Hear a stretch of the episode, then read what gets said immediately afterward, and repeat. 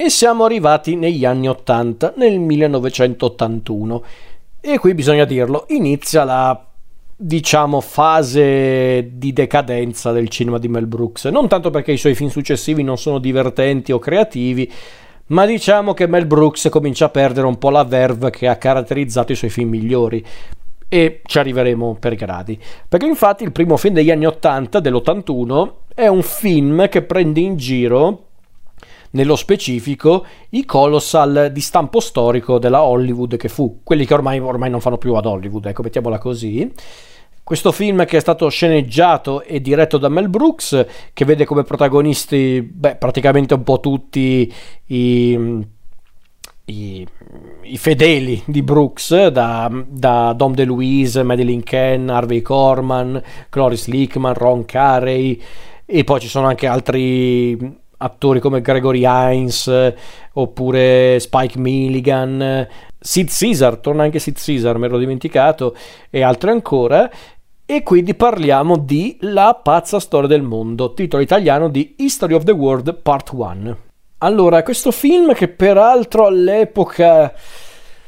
non fu molto apprezzato, anzi fu abbastanza criticato, e non poco, e vi dirò, certe cose le posso anche capire perché sono state criticate. Forse è uno di quei casi in cui abbiamo un film che è stato rivalutato col tempo, e quando dico rivalutato non intendo dire che adesso è diventato un capolavoro, ma diciamo che oggi è più facile apprezzare le cose migliori e divertenti del film, e quindi sorvoliamo sui difetti, perché questo film di difetti ne ha non pochi. Perché La Pazza Storia del Mondo, come dicevo, è una parodia dei colossal di tipo storico della Hollywood che fu, ed è un film a episodi, in pratica. È un film a episodi che vede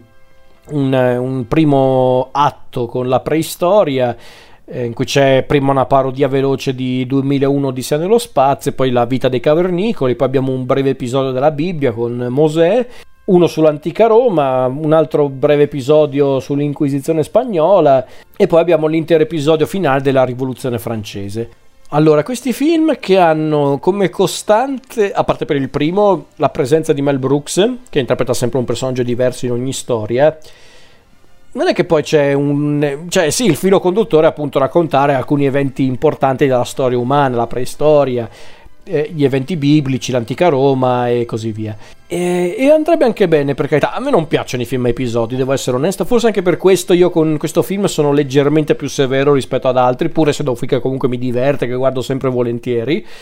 fino a un certo punto. Però non è un genere che mi piace, quello degli episodi in un film, perché è proprio una cosa che mi dà proprio fastidio. Ma in generale, non solo in questo caso, sono proprio rari i film a episodi che mi lasciano qualcosa, devo essere onesto. E quindi forse già per questo è un film di Brooks che io non riesco ad apprezzare fino in fondo, ma io credo che ci siano altri motivi per cui questo film non è uno dei punti più alti di Brooks, e che è un po' altalenante come film, perché allora l'idea alla base è anche carina, ovvero quella di omaggiare un certo cinema classico della Hollywood d'altri tempi, mostrando appunto anche le epoche storiche riprodotte sul grande schermo in una maniera proprio all'americana, quindi in una maniera un po' farlocca, ma è pur sempre cinema, ci mancherebbe. Quindi l'idea era anche buona, secondo me. Il problema è un altro, il problema è che la qualità dei vari episodi è altalenante, perché il primo episodio, quello della preistoria, inizia con una parodia tutto sommato anche carina di 2001 Odissea nello spazio, di una parte di 2001 Odissea nello spazio, ci mancherebbe, perché poi c'è la parte dei cavernicoli, di come costruiscono i primi tasselli di una civiltà, che gag un po' banalotte ma comunque carine. Poi c'è l'episodio della Bibbia, brevissimo ma divertentissimo. Paradossalmente in questo film i momenti migliori sono quelli brevi, proprio gli episodi brevi, perché per me l'episodio della Bibbia con Mosè e quello dell'Inquisizione spagnola sono i momenti più alti di questo film, e sono quelli più brevi per l'appunto. Quello della Bibbia di Mosè è il momento più divertente del film, perché vedere già vedere Mel Brooks fare Mosè fa ridere già di suo, ma poi vedere appunto questa sorta di appunto di storia alternativa dei 10 comandamenti, per me è una roba fantastica. Fa più ridere tutta quella sequenza di Mosè che tutto il film messo insieme, ed è triste in effetti se ci pensate, però è così. Poi abbiamo l'episodio dell'antica Roma con Mel Brooks che interpreta Comicus, questo filosofo impegnato che però fa anche il commediante quando può per campare, e che va a esibirsi al Caesar Palace, per dire, dove c'è Cesare, che è Nerone in questo caso, interpretato da Dom DeLuise. E la storia è questa, di come appunto Comicus a un certo punto offende Cesare, che insieme a uno schiavo che si è cacciato nei guai, ovvero Josephus, il personaggio di Gregory Hines, cercano di scappare dalla città di Roma insieme ad altri amici. Questa di fatto è la storia dell'episodio dell'antica Roma, e già qui in questo episodio dell'antica Roma si notano i problemi, ma a volte anche i pregi del film, perché nell'episodio dell'antica Roma ci sono dei momenti che mostrano una volgarità che non dico che era del tutto insolita nei film di Brooks, ma non era mai stata presentata in maniera così sfacciata, in maniera anche così poco brillante, onestamente, perché ripeto, c'era già la volgarità nei film di Brooks, ma era molto più ben calibrata. Cioè, qui addirittura c'è il personaggio di Nerone, Dom DeLuise, che ruta, che scoreggia, che francamente anche no, nel senso, ma per dire, anche tutte le gag a sfondo sessuale che vedono come protagonista la sempre fantastica Madeline Kahn. C'è una scena in cui Madeline Kahn deve selezionare gli uomini per l'orgia, vi lascio immaginare come, oppure anche il test per individuare Josephus. Anche qua, se vedrete il film, capirete di cosa sto parlando. Cioè, quelle scene sono volgarissime, ragazzi, su certi aspetti, però perlomeno quella della selezione degli uomini per l'orgia è divertente, perché Madeline Kahn è divertentissima come suo solito, nonostante interpreti anche lei un personaggio molto volgare. E questa è la cosa strana, Mel Brooks non è mai stato così volgare, voleva esserlo volutamente, immagino, però non lo so. Ed è assurdo, perché in questo episodio dell'antica Roma ci sono dei momenti che sono volgarissimi, secondo me, e poi altri che sono maledettamente geniali, perché tutta la prima parte, quando c'è la panoramica della Roma antica con i venditori di qualsiasi cosa, quello che vende le colonne, che è Barry Levinson, quello che vende i tubi, c'è Hugh Geffner che sta fuori dal tempio di Eros, c'è quello che fa... che mostra questo striscione e dice: è un dono per i posteri, credo che li chiamerò poster. Qui non so com'è, non mi ricordo com'è in lingua originale, ma sarà sicuramente stupida come quella che hanno adattato in italiano, però vabbè.